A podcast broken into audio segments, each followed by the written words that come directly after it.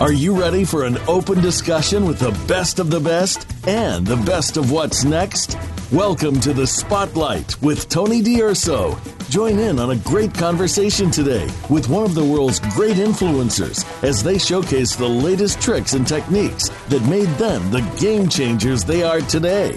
Now, here's Tony D'Urso. Welcome to the Spotlight. I'm your host, Tony D'Urso. The Spotlight focuses on highlighting stars, greats, and game changers. And we broadcast every Friday at 1 p.m. Pacific. So please set your calendar to hear from the world's elite. Today's Spotlight interview is with Dr. Irwin Redlener talking about the future of us.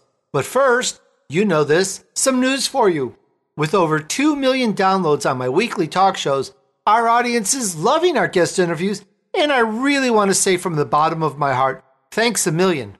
Actually, thanks 2 million. And I am now on television with the Tony D'Urso TV show. Check it out at tonydurso.com slash Tony TV. And if you want to get some major shout outs for your business or get interviewed, just go to tonydurso.com slash Tony TV and check out the links. All right. Today we set the stage for the spotlight to chat with Dr. Irwin Redlener talking about the Future of Us. Dr. Redlener is the author of The Future of Us. He's president emeritus and co founder of the Children's Health Fund and director of the National Center for Disaster Preparedness. He's also a professor of public health and pediatrics at Columbia University. All right, here we go. Welcome to the Spotlight, Irwin. It is such an honor to have you. Thanks for taking the time to join us today on the Spotlight. Happy to be here, Tony. Thank you for having me. Excellent. And the first things first for our audience, you have such a great history. We'd love to know how did it all start for you?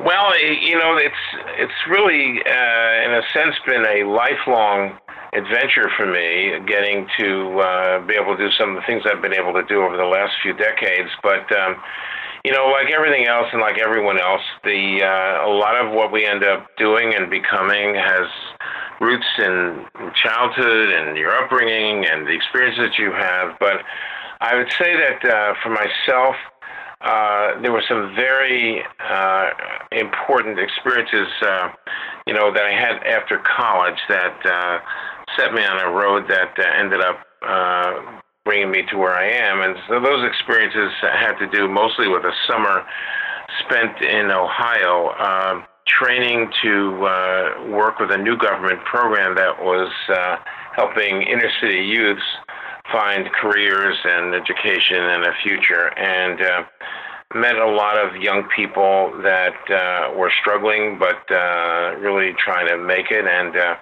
one particular experience, which I recount in the book, was. Uh, uh, as part of the training again, what we uh, were taken, I was taken really to a to a visit a reform school. I don't even know that we use we use that expression anymore, but it was a basically a detention center uh, for troubled youth, and I there met a six-year-old kid who was, in essence, incarcerated, and I was very moved by that. And I, even as an 18-year-old, thought, well, I, how could this be? Why do we have a, a six-year-old in jail here? What what happened to turn this life in this direction uh, at such a young age? And um, what did that all mean? And I, I knew then that it was impossible that a a six year old uh, would need jail as opposed to uh, you know services or interventions or whatever. But but I think that was one of the early experiences that I was concerned about. But I also was raised in a household with a, a dad who was a psychologist and a and a social activist, political activist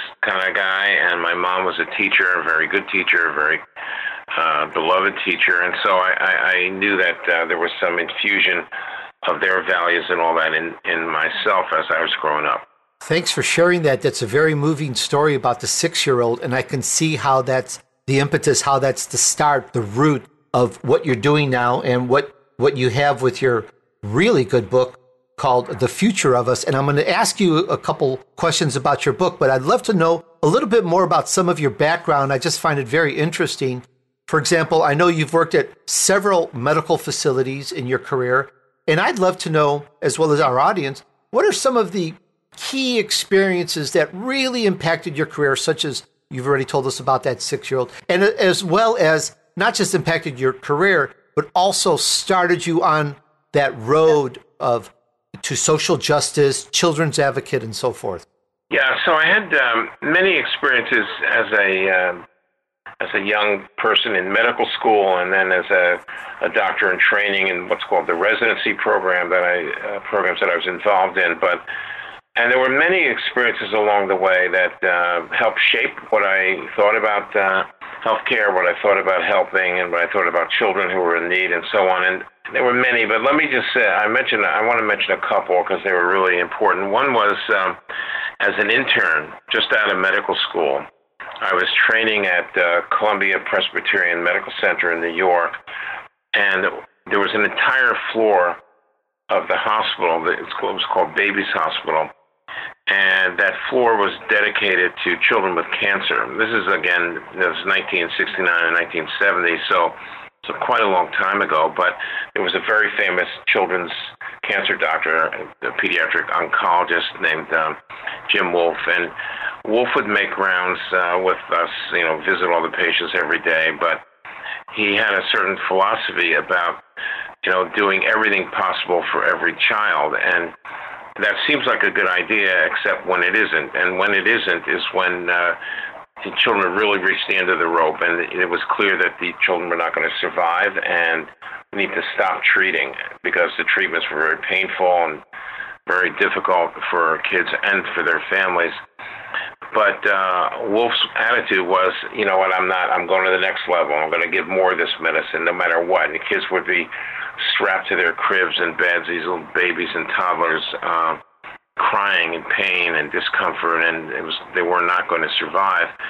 And I once actually uh, spoke to Dr. Wolff after we had visited the floor, making rounds, it's called.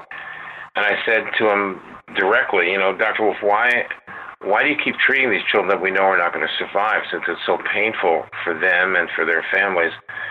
And he said, well, the only way I could emotionally bear the sorrow of dealing with these kids with cancer and having to make a decision every day on every child am I going to go to the next stage of treatment or not? Uh, that process is painful to me.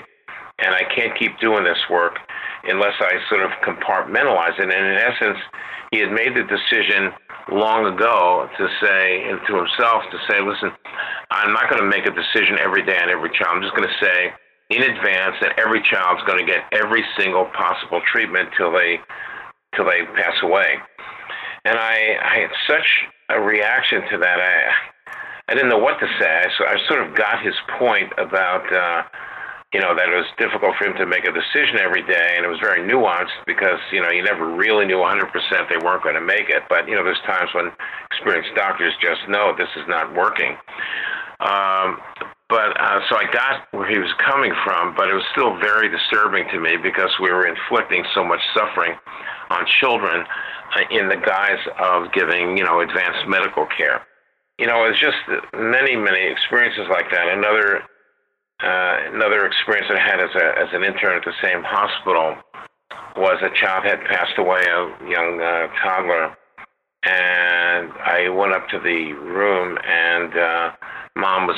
Uh, I mean, the nurse, the nurse, mom was not in the room. That she had left. The nurse was crying. She had accidentally, you know, removed part of it. She had taken off the bandages, and it, part of the child's finger was removed accidentally, and very traumatic uh, for me and for the nurse and for the mother. It was just uh, horrifying. But you know, there, all this was mixed with a lot of joy. On the other hand, kids that uh, were at the edge, and uh, we brought them back, and um, I learned a number of things about myself and about life. And one was that I was felt pretty blessed about having the ability to really help children that were very sick and very much in trouble I also learned about myself that I was, you know, uh, capable to function effectively in an emergency crisis situation that required um, life and death deaths um, decision making, and that that sort of attitude led me to get involved with um, uh, disaster response, and actually that's my uh, focus now. So much on disaster response had its roots back then when it was like you know I, I was uh, very uh, comfortable in the situa- in situations that were crises where I could go in and say, okay, I can I can help here. So Uh, I spent years, even before I was involved in pediatric or in disaster response, but in bringing medical teams to, say, disasters in Guatemala in the 70s and so on. So this has been part of a thread that's been part of me. So it's like I have these two parallel uh, career affecting um, streams of thought and interest. One being uh, my concern about social justice and access to uh, care for children, which I write a lot about in the book, and the other was my desire to be able to help out in, in truly emergent situations. So, and the fusion point there is if there are vulnerable children in harm's way, like in disasters or the recovery from a large scale disaster, it's something right uh, that's very important to me for both reasons. So, um, and that's sort of one part of my life. And the other part has to do with this social justice function. Irwin, thank you so much. You know, those stories about the children in the hospital and your doctor friend and what he's faced with on making those decisions every day or what is he, how is he going to deal with it? It's very moving. And it really is very hard to comment on something like that. I've lost a couple of family members and friends due to cancer. I understand the stories and the hardship that they go through to a degree. And I just really feel for that. This is that kind of a subject that just evokes emotions. And I'm going to come back to the children advocacy and so forth in just a moment. But you mentioned the being the um, I know you were a director for the National Center for Disaster Preparedness. I think you just talked about Guatemala. I'd like to learn a little bit more about what you do on that and how that kind of works and fits on this, please. So, the National the National Center for Disaster Preparedness is a uh, center at Columbia University. It's part of Columbia University, and it's uh, I guess it's best to think of it as a um, uh, an academic think tank. So we do research take other people's research, and we, out of that research, help figure out what policies should be in place to uh, guide how we do respond to disasters, but also how to prepare for disasters effectively, how to promote resiliency among uh, people so that uh, we're able to live through a disaster and then bounce back and, and, return to some form of normal life. And we're working right now, for example, in uh, Texas on a number of programs that uh, it's now a year after the uh, Hurricane Harvey, which hit Texas so hard last year, and we're very actively involved in Puerto Rico in the aftermath of Hurricane Maria, which happened on September 20th of last year. So we're active in response and in recovery programs and actually literally helping uh, communities and individuals recover. Uh, but we're also at the same time, because we are in this sort of academic setting, are able to develop uh, policy recommendations and papers that will help guide uh, people that run things like FEMA and the Red Cross and uh, local disaster agencies and say, you know, um, here you're having this. Uh, these are some challenges that you uh, that we know you're facing. Here's what uh, can be done about it. Here's what our research shows. This is the Spotlight with Tony D'Urso. Just ahead, the chat continues with Dr. Irwin Redlener talking about the future of us. But first, it's time for us to take a short break. See you back here in just a moment.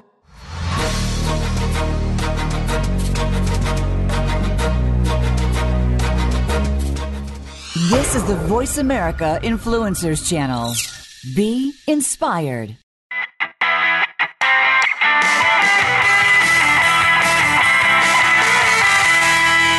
Check out my other great interviews at tonydurso.com slash radio or using your Android or iPhone, get the app at tonydurso.com slash mobile. That's tonydurso.com slash radio or slash mobile. You have a message. You want to share that message. You want it to be social, to go viral, and spread across the planet. But how do you get started? Tune into Amplify, featuring host Ken Rochon. This show is here to help you take that message and channel it through the most effective marketing techniques to not only be successful, but have a positive impact on the world. Tune in live Monday at 8 a.m. Pacific Time and 11 a.m. Eastern Time on the Voice America Influencers Channel. And get amplified. The Voice America Live Events channel is here now to showcase your corporate, individual, or organization's live event. Visit voiceamerica.com forward slash live events to see all of our past live events and find out more. Whether it's a multi day conference, special speaker, or single day event, we've got everything to make your event a success. We can do a few hours or a few days. For more information about taking your event to the next level, call Jeff Spinard at 480 294 6417 or email info at voiceamerica.com. Again, that's Jeff Spinard at 480-294-6417 or send us an email to info at voiceamerica.com. Voice America is where you are and where you want to be. Join us around the globe as we broadcast live from some of the most interesting events available. Don't forget to view all our live events, including on-demand access to past events that you may have missed by visiting voiceamerica.com forward slash live events. Now you don't have to stay linked to your desktop or laptop. Take Voice America on the go and listen anywhere. Get our mobile app for iPhone, Blackberry, or Android at the Apple iTunes App Store, Blackberry App World, or Android Market. We don't follow, we lead. Join us, the Voice America Influencers Channel.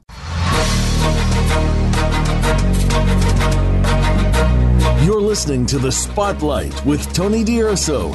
We'd love to hear from you via email. Be sure to send questions and comments to Tony at TonyDURSO.com. Now, back to The Spotlight. All right, we're back with Tony D'Urso on The Spotlight. Today's show is with Dr. Irwin Redlener talking about the future of us. Under Irwin's leadership, Children's Health Fund grew to become a national network of more than 50 mobile and fixed site pediatric clinics providing more than 250,000 healthcare encounters each year in 25 of the nation's most medically underserved urban and rural communities. All right, and now back to the chat with Irwin. I'll give you a good example of that is that um, if you're the hospital administrator, the CEO of a major hospital, and you're thinking about are you ready for a major disaster that might happen in your community? So um, you might think, well, I am going to plan to do these, to implement these three protocols. And in my planning, I'm assuming that 95% of my staff will remain there through the duration of the disaster and, and the aftermath. But um, you know, what you don't know is that something that we can tell you, which is that we've done some surveys and studies, and I'm going to tell you that if it's a radiation related disaster or a highly infectious, lethal disease type of disaster, uh, you may not have more than 25 or 30 percent of your staff that will be there. So you're going to have to plan accordingly, uh, but uh, that makes a that changes everything, of course, for the for the hospital administrators who say, "Oh my God, how are we going to do this without these having my staff there?" And then we said, "Well, look, here's what we think could be done." We surveyed many nurses and other hospital personnel, and we can tell you this: if you have a daycare set up in your hospital, so that the your staff, your essential staff, can bring their children with them, or your children and yourself can be could be uh, could have the uh, first uh, doses available of the preventive vaccine, that can incentivize more of your people to stay and uh, stay at work. And those things would, in essence, uh, help mitigate or help uh, resolve some of the staffing challenges you would otherwise face. So it's a very it's an academic think tank, but we focus in very practical ways to help make uh, disaster response better. I like that. That's very smart on how you've worked things so that more people can feel more comfortable to stay there throughout it. Not that people want to necessarily not be part of working in a disaster, but they have their other needs. And I see how being prepared is part of that is addressing those needs as well. So that's actually very, very smart. That's a good strategic move. And I understand this center is at Columbia and you're also a professor there. I'd like to yeah. know just a little bit of what's it like to teach there?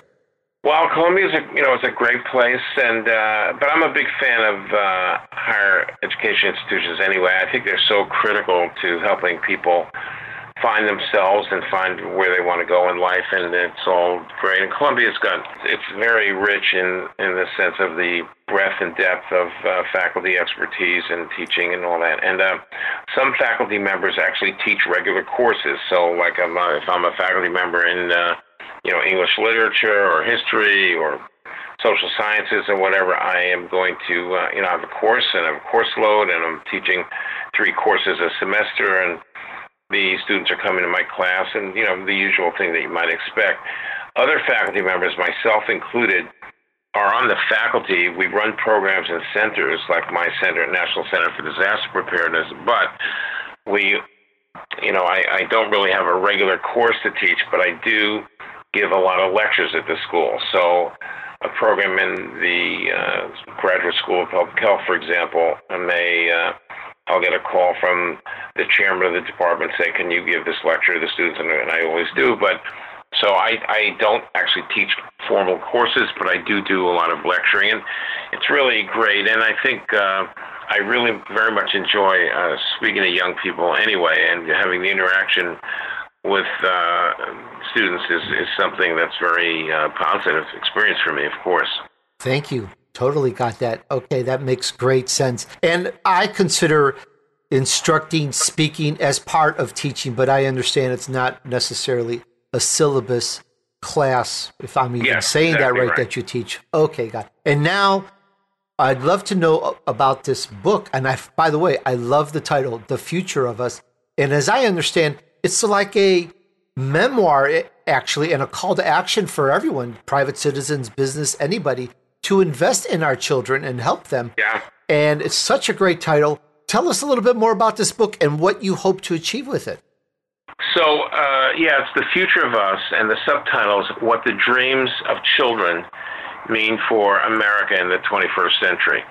And the reason that subtitle is also important is that, uh, so the book is, as you pointed out, Tony, it's a combination of a memoir and a kind of a, a, prescription for what we need to be doing for our children. And there's there's a particular story in that book that um, sort of captures really the the main theme here. If you don't mind, I, I just would like to talk about this because this is really important. It's really influential in my own thinking and. Uh, and helped really define what I wanted to do. And so this is like in 1991 I uh, was working as a pediatrician on a pediatric mobile clinic. In other words, a 35 foot, totally self contained pediatric clinic on wheels. And we would go to, you know, very uh, underserved neighborhoods in New York City and take care of uh, mostly homeless children. And um, so one day in 1991, I'm there.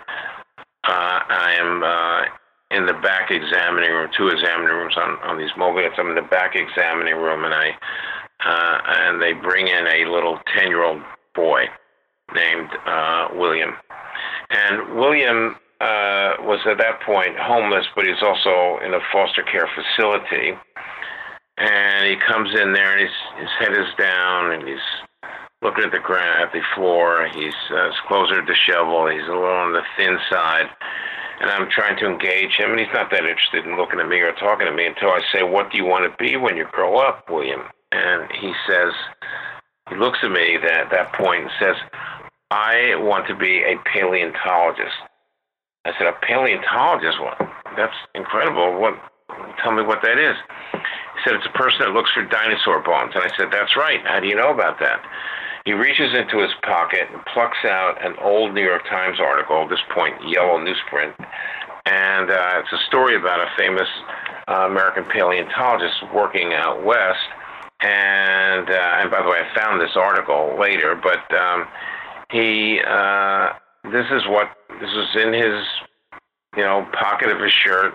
And this is basically his anchor, his lifeline to a potential future. And I, you know, I'm looking at it and I'm thinking that, uh, man, oh man, the chance of this homeless child in foster care who had not been going to school regularly actually ending up a paleontologist, that those chances were minimal to none that that would happen. And I was very moved by that, considering this child standing in front of me and what the likely outcome was going to be, and it wasn't going to be what uh, was reflected in this newspaper article. So, literally, like 25 years later, I'm in a radio studio about to record a podcast with a friend of mine named Billy Shore, who runs an anti-hunger uh, child program, anti-child hunger program out of Washington called Share Our Strength (SOS). And uh, Billy said, "What are you up to?" I said, "Well, I'm writing this book and tell him about the book, and I tell him about this kid who wanted to be a paleontologist." And I said, "So Billy, my friend, is looking at me." I said, "Well, what's up?" Billy says, "Well, would you believe that my own 10 year old son, Nathan, also wants to be a paleontologist?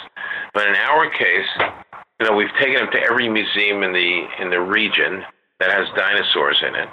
Uh, my wife and I have got him, gotten him every book appropriate for his age on dinosaurs. And in fact, we just called a month ago this scientist out west who's a paleontologist, spoke to him, told him about our son. He said, "Well, why don't you come visit?" So we we flew out there, the three of us, my wife and I and Nathan, spent the day with this guy who was wonderful to him and completely, you know, uh, uh, underscored his uh, my son's enthusiasm and excitement about going into paleontology. So now we're, you know, Billy and I are both looking at each other. We didn't really even need to say anything. It was just clear that the contrast between the kid I was talking about, William, and uh, and Billy's son Nathan, in terms of what they could expect in their you know respective futures, was so grossly, oh, I would say grotesquely different that uh, it was, you know, I, I was basically speechless. What a that story. we lived in a country where the disparities were so great that they were manifest in this story of these two children both the same age and with wildly different opportunities for the future. So this is the thing that really uh, bothers me the most about, uh, really, in some ways, uh, obviously the country, but my own life and career. And uh, but it is really, it was really, it's a perfect illustration of why I wrote this book. It's really about trying to end the disparities that. Uh, uh, that exist in terms of children's opportunities to uh, to develop to have a future that's meaningful and productive and satisfying and meeting their potential and all that. So um, yeah, this was a this was a big thing, and I think this is a story. And I like I said, it started uh, 1991, so a long time ago. I was carrying this around before I actually got to write the book. But the book is that's what it is. It's filled with uh, stories about children like this and what it is that we uh, can and should both think about and do about all of this. What a story, Irwin.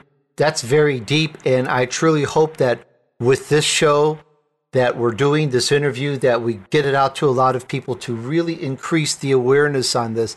I totally am with something like this and I can get my shoulder behind something. This is a wake up call and it's our future. And I see that, and that's just really such a good story. You know, Tony, the other thing that's so interesting and true about this is that it's about the future. It's about every. It's about the kids' future, the family's future, and the country's future. It's like all you know. It's like how uh, unfortunate for America if we don't understand how important it is to make sure that every child has a pathway to success. You know, I used to focus on health and child health. I'm a pediatrician, obviously, by background. But this last few years, and especially now, I'm really focused on the possibility and what we could do about increasing the possibility of every single child becoming a success story. That's that's it. That's how I want to spend the rest of my functioning days here is uh, promoting this notion that uh, every child deserves this opportunity, and, and the country needs them to have that opportunity. And that's really the the essence. The, what's frustrating to me, though, uh, and I hope you and your listeners can understand this. I started working on this these issues in 1971 uh, when I went to Lee County, Arkansas, which was the sixth poorest county in America at that time. I was a child of uh, the Kennedy Johnson era of activism, and I thought, you know, at that point, as you know, a 28 year old or whatever I was, that well, it was not possible to even think that we were not going to solve these big problems.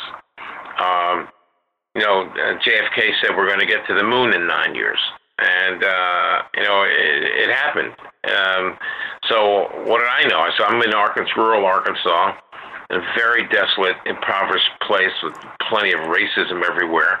And I was telling people, hey, 10, 15 years, we'd end child poverty in America, and every every child would have access to health care. I mean, that was, I, firmly believe that. Here we are, you know, almost 50 years later, and we still have such problems with disparities and diversities and and children not getting access to the things that they need you know, and obviously, you know, you can imagine I'm a pretty politically oriented person as well. But I will say, and I'm not really happy these days, but let me say this: that um, that children uh, in America have been at the bottom of the barrel in terms of priorities, as far as I can see, for all these years through every combination of Democratic and Republican president, Democratic and Republican uh, controlled House and Senate and so on, and every conceivable permutation combination of those of those possibilities.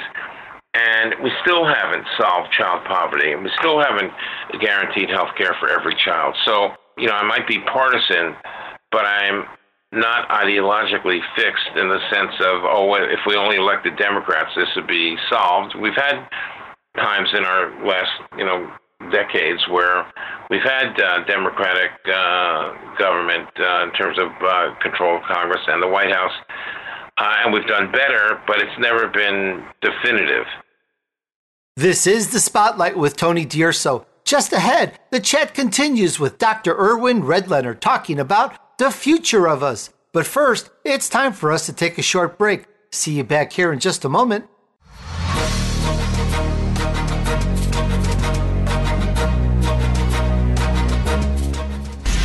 Change starts here. Change starts now. Join us, the Voice America Influencers Channel.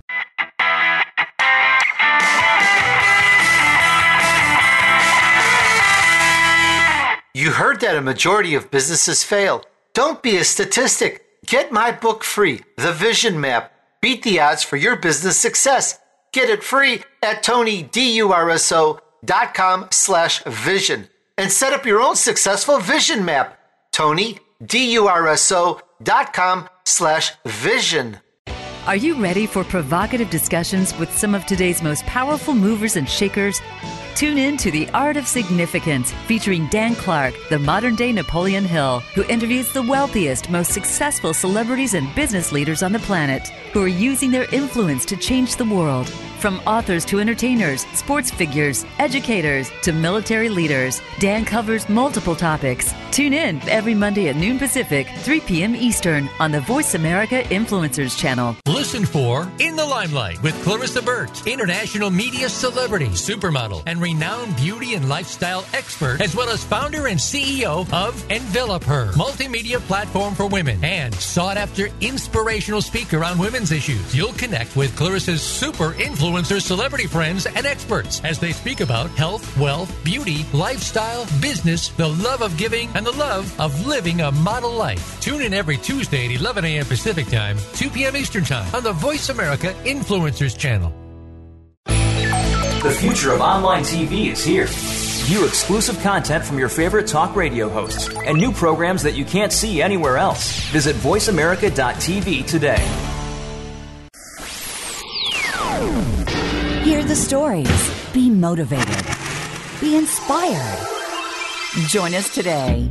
Voice America Influencers.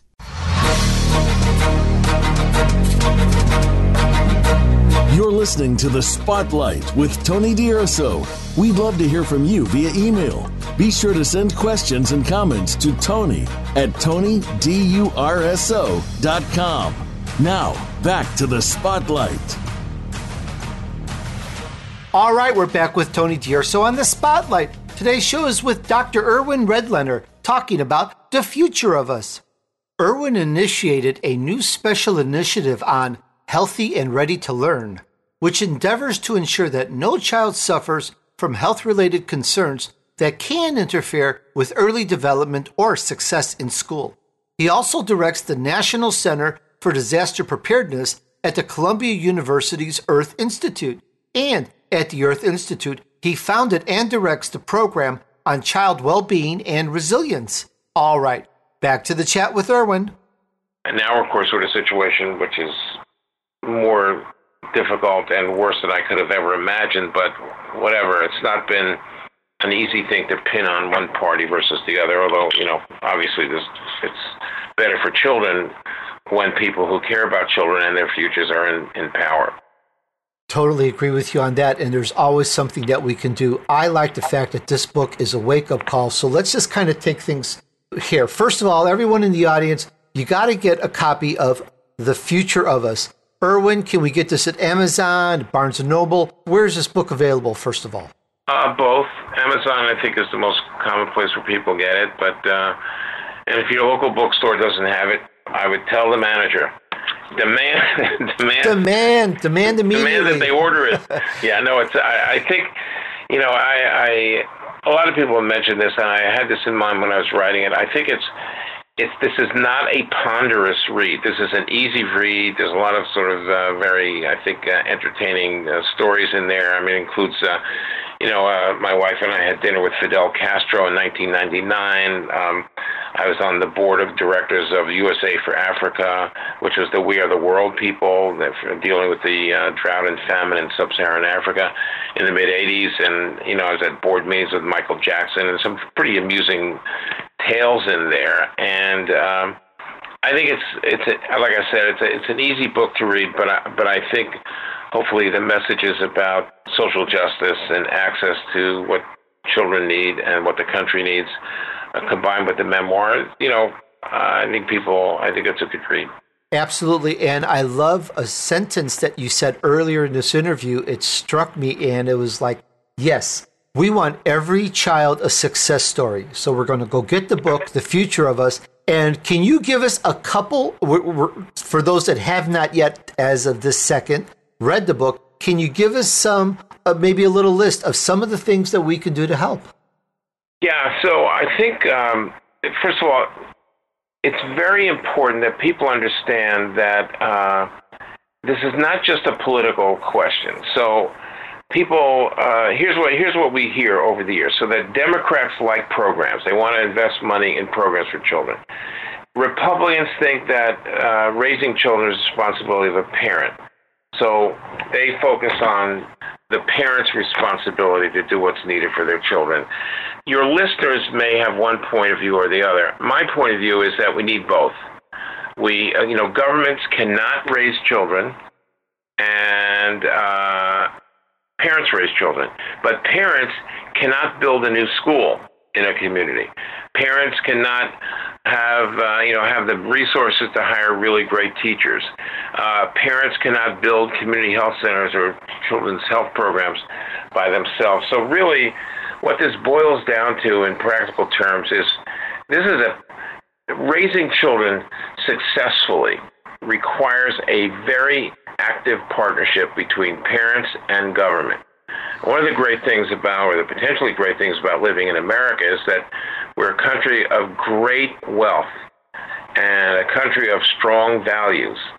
So somehow we should be putting those two elements together and creating uh, priorities that will help children become the success stories that we, we've talked about. It's not like we're a struggling uh, country, a third world country with very serious economic problems, and we don't have the money to invest properly in children, or we don't have uh, the uh, parents' ability to to be parents because they're struggling so much. We have the capacity here to do the right thing and make sure our children grow up healthfully. And by the way, we don't know whether we're raising Republican or Democratic children. We know we're raising children, and um, I think we should try to. As so, to answer your question, what could people do? Number one is we should try to make sure we understand what's available in our communities to help us with our children.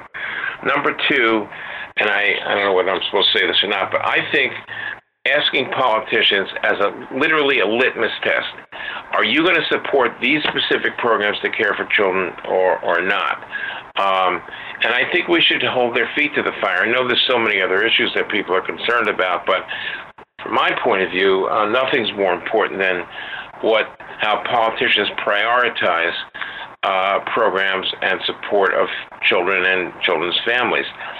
And I think we have to be on guard that we're not just getting lip service back. You know, the old slogan, children are our future, that's true, but you need to be able to be doing, if you're an elected official with the ability to vote on budgets and to set priorities, what are you specifically going to do? What is your track record? And I think that should, uh, certainly does with me, but I think it should influence people's voting. But but parents, in terms of if the goal is success of children, be active in your schools, be on the PTA, uh, find out what uh, you know, make sure you stay involved. Um, make sure your local officials hear from you in terms of what's going on with your child's education. Be in the ballot box, be in the voting booth when the, the time comes, and vote for those candidates that you think are going to be uh, more likely to support programs for children. Um, you can write letters to uh, your representatives about your views on children. You can write uh, letters to the editor. You can be, I guess what I'm saying is to be expressive about your support of children and how important it is to you as a parent and member, member of the community that you're doing what uh, you're supporting what needs to get done. And actually be active as well, not just say, oh, yeah, we got to help our kids. Exactly. But actually do something. Take a step, put that right foot up, and do something that you haven't done before that helps build a better future. If everyone in this country did one step, one task to move forward to this goal, we would have a better future because our children are our future. That's that's our legacy here. They are. They totally are. Um, but we need to get beyond, as you point out, Tony, just saying that and actually doing things of the types of things I was talking about to to move this agenda forward. Very good. This is the Spotlight with Tony D'Urso. Just ahead, Irwin shares more insights and his contact info. But first, it's time for us to take a short break. See you back here in just a moment.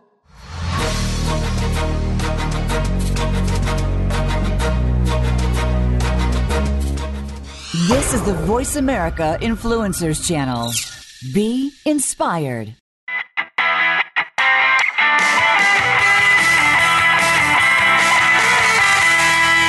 Check out my other great interviews at tonydurso.com slash radio or using your Android or iPhone, get the app at tonydurso.com slash mobile. That's tonydurso.com slash radio or slash mobile. Want to improve your health, business, and life just by listening to a radio show? Well, we can at least move you in the right direction. Listen for Spotlight, the Allison H. Larson Show. Each week, Allison will speak with amazing guests and find out what's changed their lives and how they are changing the lives of others. From beauty to health to business and personal relationships, we're here to inspire you to live your life of passion. Listen every Tuesday at 10 a.m. Pacific Time, 1 p.m. Eastern on the Voice America Influencers channel. Do you believe that being fit is difficult? Do you think it requires turning in your favorite comfort foods for boring chicken and broccoli and spending hours in a gym? It doesn't. Tune into Have It All with Devin Alexander. Devin and her guest experts will show you how you can have it all at any age, from relationships to money to thinking bigger than you've ever imagined. Devin will fast track your goals to yummy reality. Tune in every Wednesday at 9 a.m. Pacific Time and 12 noon Eastern Time on the Voice America Influencers Channel. Have you had a chance to check out Voice America's online magazine and blog, Press Pass? If you love our hosts and shows, check out articles that give an even deeper perspective. Plus, topics about health and fitness, movie reviews, philosophy, business tips and tactics, spirituality, positive thought, current events, and even more about your favorite host. It's just a click away at vapresspass.com. That's vapresspass.com. VA Press Pass by Voice America. All access, all the time. We don't follow, we lead. Join us, the Voice America Influencers Channel.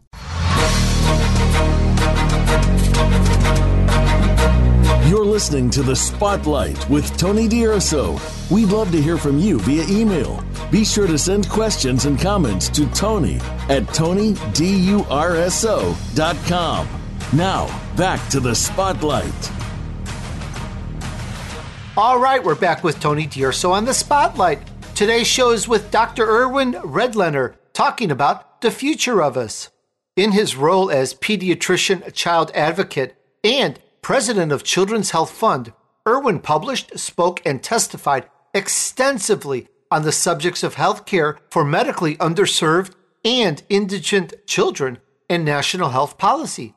He also speaks and writes about a broad range of issues, including national disaster preparedness policies, the special vulnerability of children, the threat of terrorism in the U.S., and the impact and consequences of major natural disasters. And now back to the chat. And as part of this, I know that at least in Miami, you started this campaign to you were exposing child abuse and I'd love to know more about that because I don't believe that the issue how widespread it is that that topic of child abuse and I think we need to raise our awareness on that as well. Yeah, so um, I started a, I think it was the first program in the South, uh, in the Southeast, uh, a child abuse and neglect awareness and intervention program. So we actually uh, were making doctors and parents and all that aware of what uh, what we're dealing with. It was very, it's a massive problem in the United States. We developed a program that would actually uh, help the kids, but also help the parents learn how to manage their children without uh, abusing them. And I, you know, I think that's. And then I started another program like that at Montefiore Medical Center in the Bronx a few years ago. But yeah, so that's a really big problem, and I talk about that also in a couple of chapters in the book. But yes, that's a big problem, and I think you know, just to fast forward to right this very second, you know, I've been uh, very actively writing about and speaking out about. Uh, children who have been separated from their parents at the border, which uh, I've called uh, child abuse by government. This is something that, among all the things I've seen and done in my uh, career, I-, I think this counts among the most heartbreaking and infuriating situations where we're taking separating children from their parents at the border, and then many of these children are, have been separated for a long time, have been highly traumatized, and as have their parents, by the way. But hundreds of them still not returned, and some of them may never be returned because we lost track of, you know, who the parents were, and where they were, and, and we basically created uh, hundreds of orphans.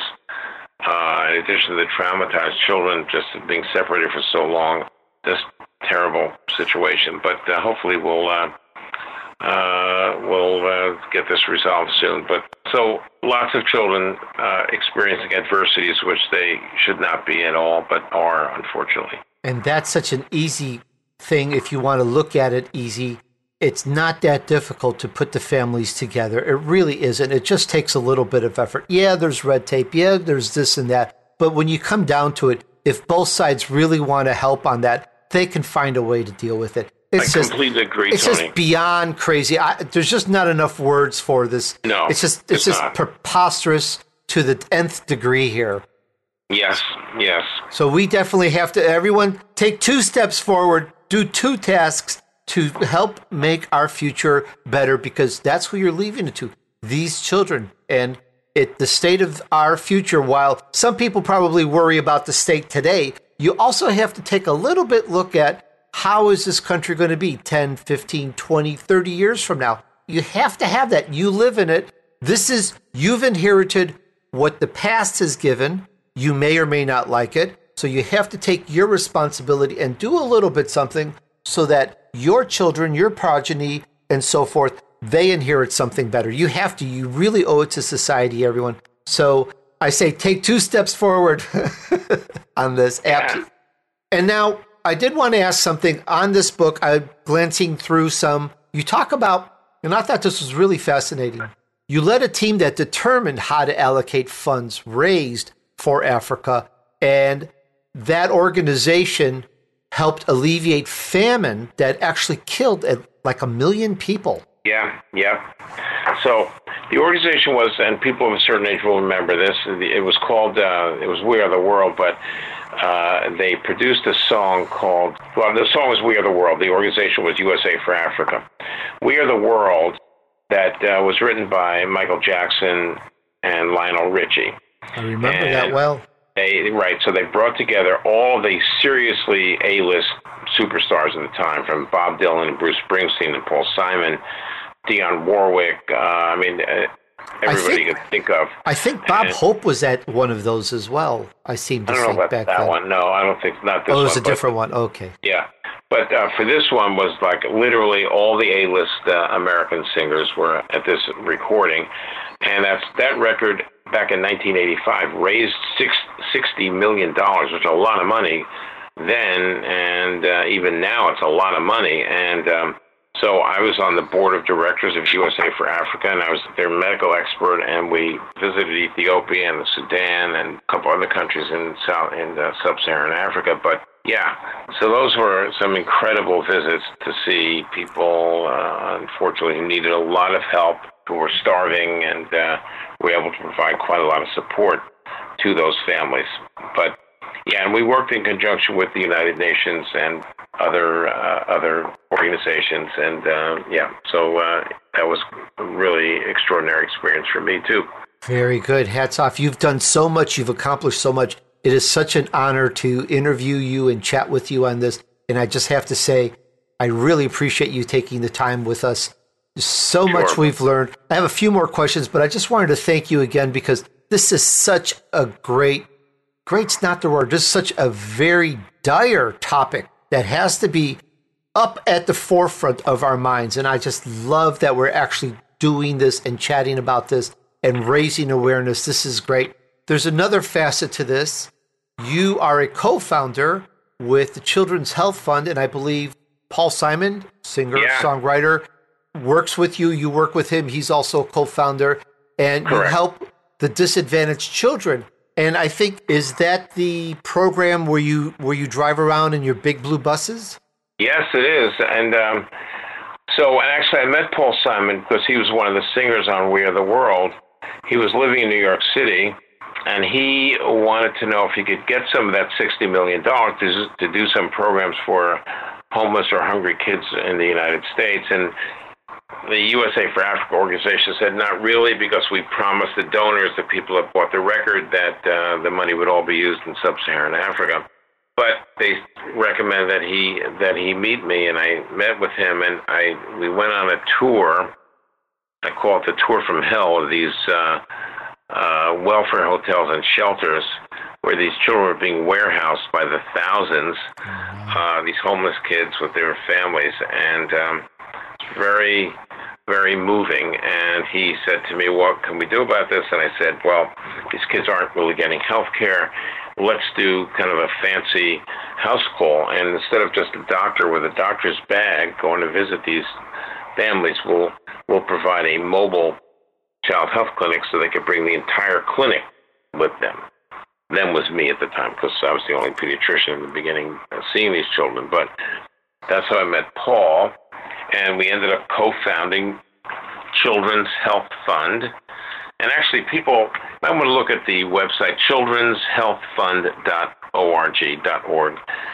And it's really, it's now been 31 years since we've been out there. We've seen about almost four and a half million encounters, visits with children. We have uh, 53 mobile children's health clinics scattered in 16 or 17 states and uh, about 23 different programs where we're seeing almost 300,000 healthcare encounters every year. But it's a very big program that has remained very, very true to itself uh, on the ground, where we have wonderful doctors and nurses and other support staff who help us make sure that we that we're providing services to as many children as we possibly can.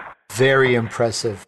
That is just great. And I hope that everyone checks that out and contributes and helps with that very worthy causes. It's our future. And not just in the US, but you also are abroad. You mentioned earlier Puerto Rico and I think one of the one of the Central American countries. What do you do outside of the US? Yeah, so right now we're mostly focused on the U.S. And by the way, I should also say that the the proceeds from the book, The Future of Us, 100% after the, whatever the expenses are, go to um, Children's Health Fund. So it's a charity, it's a non-for-profit, tax-deductible organization. So if you people buy the book, that's where the proceeds go. So internationally, we don't really. Children's Health Fund has been itself really quite focused on programs in the U.S. we are doing work in Puerto Rico, which is U.S. territory, of course, but um, we've not really taken that to uh, other countries so far. Irwin, on the book, by the way, because the proceeds go to a nonprofit organization, and I'm not an accountant and I'm not trying to give tax advice, but is that something that people can, with the assistance of their accountant or CPA, turn into a charitable donation? Yeah, sure. It is. It is by definition because it's it's a type of uh, Children's Health Fund is uh, what's called a 501c3 corporation, which means that it is it is tax deductible and it is tax exempt. So Children's Health Fund, like many, many other charities, doesn't pay taxes, but the donors, the contributors, get to make a tax deduction when they give to a 501c3 organization like Children's Health Fund. Well, there you go, everyone. Buy multiple copies, buy a dozen, buy a hundred, pass them Excellent out. Holiday gifts, right? Yeah. yeah. Holiday gifts, give them to your library, take them to your school. Remember those two steps I asked you to do earlier? One of those steps can be buy dozens of these books, take them to school, get them to the faculty, spread the word so that we can make a better future. If if you're extremely happy with what you have right now in this world that it's perfect, then this may not apply to you. But if you think this world could have been better for you to live in, then take that because that's what we want in the future. We want something better. So that's one of your two steps. Sounds good. That's a uh-huh. great idea. And one more question here I want to check because, you know, and I say this so many times when I talk to people to get to the penthouse of the building, you got to go through the first floor and then you got to go through the second floor. There's no magic bullet. There's no just jump up a hundred stories. You have to go step by step. And as in this issue, it just can seem so big. But if you take things step by step by step, as we've discussed, it can actually make a big change. And I think you talk perhaps a little bit different on this. You talk about the concept of moonshots and ways to change the system. I'd love to hear what you have to say about that. Well, you know, there's many ways to change to change things around you, from the very small efforts to the much larger efforts. And I think, you know, for example, uh, you know, whatever whatever you're concerned about. Let's say you're concerned about uh, climate change. Well, you could do things in your own way of life that reduces the use of fossil fuels, for example, or if you are very, very involved, you might work for an organization that's dealing with climate change and promoting, you know, new global policies. And for children, it's the same kind of thing. You might, you know, you, you might work one on one with uh, children who are in a uh, poor community and where kids may grow, be growing up with families that have never that no one has ever been to college, where no one's ever been to college, and you might help them and help them advance careers, uh, career-wise through the educational system, and end up being possibly way more ready to kind of go to the next step academically and go on to a, a good job in, uh, in whatever field you might be into. So you can work one on one as a mentor, or you could work working for an organization that deals with children and their needs, or you could be voting for candidates you think we're going to be supporting uh, advancements for, and more support for kids. So there's a whole range of things that you can do. I think the important thing, Tony, as you've said repeatedly, is you know, do something, put one foot in front of the other, and engage in some way. And I think that would be a great thing. Thank you so much on that, Irwin. And you know, we have such a great country. The U.S. is such an amazing country. For those that have traveled, you know what I say. There's nothing more to say. For those that haven't traveled, speak to someone that's traveled. The benefits, the lifestyle, what we have, it just nothing beats it. It is amazing. And we've done that because of the power of a team. It wasn't just one person that created the United States of America. It was a lot of people doing a lot of great things. And regardless of whether or not you think it needs to be fixed or you don't like it or whatever, it was done with the team. And this, our future, is going to be done with the team. And I just can't say that enough. And I truly hope that you've been not just stimulated yourself, but that you go out and tell other people and pass the word, because that's how we're going to get it done. And before we go, Irwin, is there any contact information, by the way, of how our audience, if someone would like to get a hold of you, how can they reach you? Well, um, you, there's a couple of different ways. And one way is uh, to, uh, you know, I'm on, I'm on Twitter periodically, and that would be a good way. And so it's Irwin Redlener, MD, uh, is my Twitter handle. Uh, there might be uh, we're going to be soon soon having a, putting up our new uh, website. Them would be my own personal way to be accessed, but um, but for right now, Twitter might be the best way to reach out, and I think that would be great. Well, that's good. I love Twitter, and it's and it's a great way to reach a lot of people and have conversations like this. So very good. Thank you. Such an amazing interview with Dr. Irwin Redlener discussing the future of us with his great book. You guys can get it at Amazon, Barnes and Noble. Get check it out. And if I'm not mistaken, let me just see the website again is chfund.org. Yeah, Did I say that right? If, yeah, for the Children's Health Fund, it's uh, children'shealthfund.org. Children's. So no apostrophe, no spaces. So children's health fund.org. Okay, great. And everyone, I'm going to hold you to it. Buy dozens of books. Go take them to your schools. And if you don't have children, take them to your library. All right. Well, thank you so much for sharing this with us, Irwin. I love it.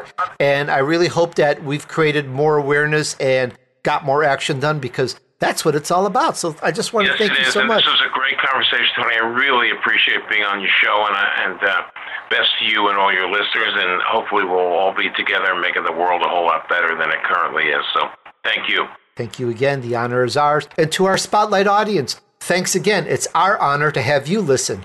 All right. Keep your focus on success, and we'll see you next on the Spotlight.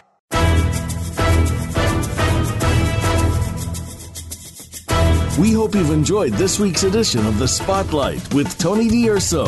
Be sure to tune in again next Friday at 4 p.m. Eastern Time, 1 p.m. Pacific Time on the Voice America Influencers channel.